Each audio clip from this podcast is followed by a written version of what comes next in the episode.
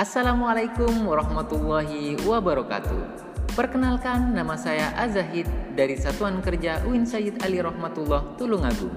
Peserta Latsar CPNS Kemenak 2021 Angkatan 5 Kelompok 1 dengan nomor peserta 1. Kali ini saya akan menceritakan pengalaman pembelajaran di pertemuan ke-9 Pembelajaran sinkron yang kami dapatkan di agenda ketiga cukup menarik dengan media aplikasi Zoom pembahasan materi seputar manajemen ASN, pelayanan publik, dan whole of government.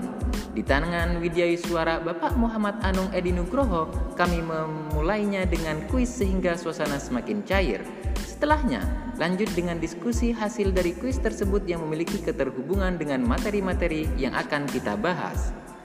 ASN memiliki peran sebagai perencanaan, pelaksanaan, dan pengawas penyelenggaraan tugas umum pemerintahan dan pembangunan nasional melalui pelaksanaan kebijakan dan pelayanan publik yang profesional, bebas dari intervensi politik, serta bersih dari praktek korupsi, kolusi, dan nepotisme.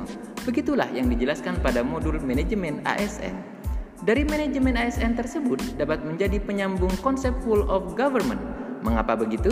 Maka jawabannya adalah agar terhindar dari ego sentral sehingga kita bisa melayani masyarakat dengan maksimal sesuai tupoksi masing-masing dari satuan kerja. Selain itu, agenda 3 sebagai bentuk penguatan atas agenda-agenda selanjutnya dan nantinya pertemuan di agenda ketiga ini sebagai diskursus atas permasalahan yang kami aktualisasikan. Seperti halnya jargon lima nilai budaya Kementerian Agama, yakni integritas, profesional, tanggung jawab, inovatif, dan keteladanan. Inilah yang bisa saya ceritakan pada pertemuan kali ini. Wabillahi taufiq wal hidayah. Tumassalamualaikum warahmatullahi wabarakatuh.